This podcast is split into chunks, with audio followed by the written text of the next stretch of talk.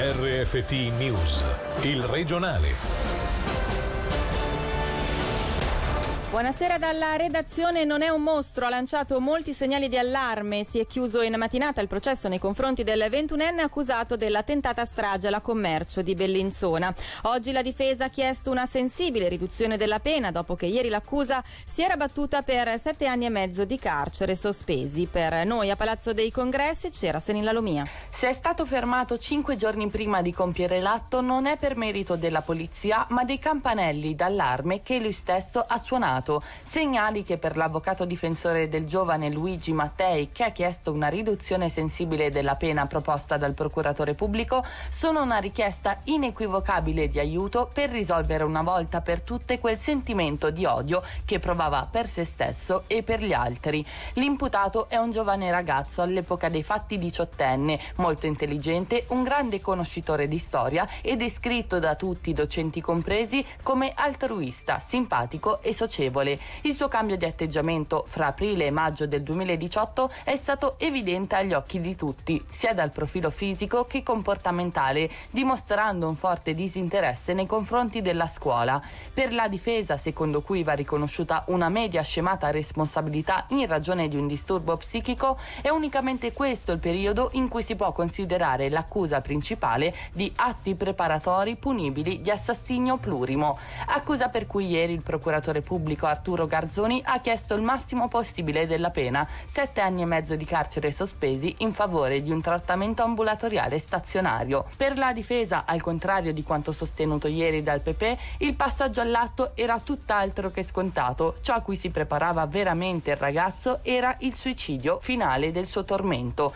Infine, sempre secondo l'avvocato Mattei, il compito della giustizia ora è quello di assicurare al giovane un trattamento psichiatrico e psicoterapeutico ma anche un progetto professionale per dargli un futuro. Le ultime parole del dibattimento sono state proprio dell'imputato che ha voluto chiedere scusa a tutti coloro a cui ha fatto paura e causato del dolore. La sentenza è attesa per le 16 di domani.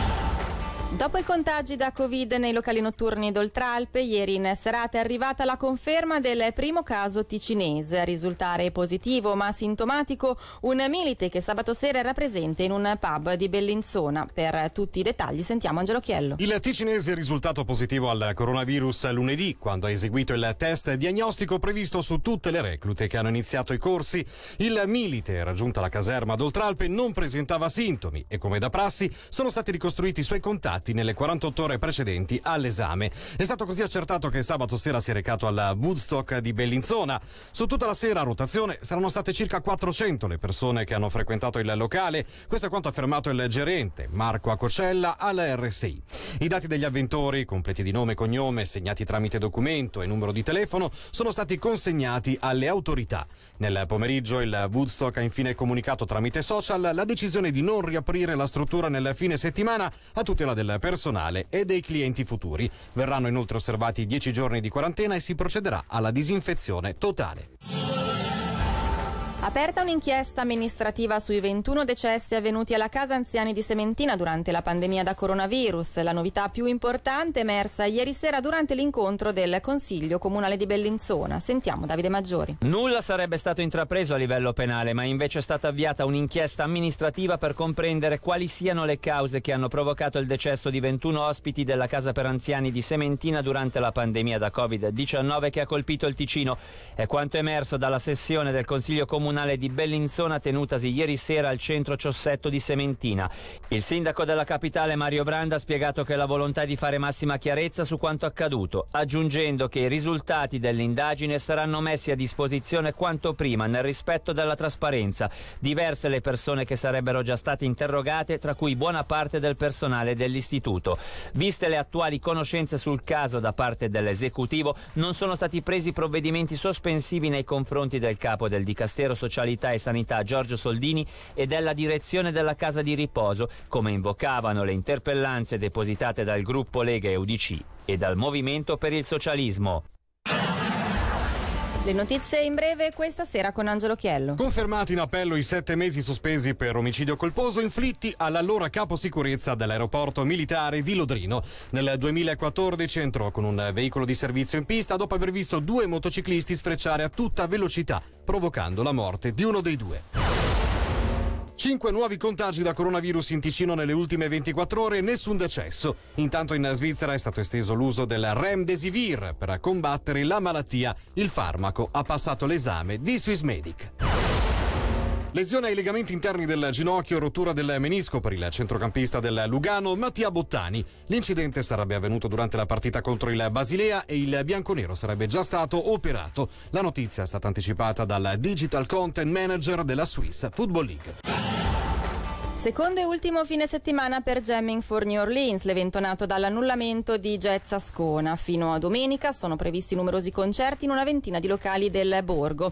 Il programma spazia dal jazz al latino fino al funk e al rock. Questa mattina in diretta è intervenuto il coordinatore dell'evento, Matt Shock. Il festival jazz non c'è, però noi durante questi due weekend abbiamo deciso comunque di proporre della musica e questo è il weekend lungo. Cominciamo stasera e andiamo avanti addirittura fino a domenica domenica. Ci saranno 15 band che suonano in 20 locali diversi. Ce n'è per tutti i gusti, vari stili, vari generi, vari band che vengono da tutta la Svizzera, anche dall'Italia. Per avere un'idea più chiara vi conviene andare sul sito eh, gettascona.ch, lì c'è tutta la programmazione per sera, vedete chi suona dove. Questa è un'iniziativa proprio per quei 40 musicisti che dovevano essere qui in questi giorni, provenienti da New Orleans, che purtroppo non possono spostarsi. C'è la possibilità di fare una piccola offerta libera per chi vuole, questi soldi andranno a New Orleans. I concerti non saranno in piazza, cioè ogni concerto avrà luogo in un locale. Le norme sono gestite dai locali dove i concerti avranno luogo, quindi la gente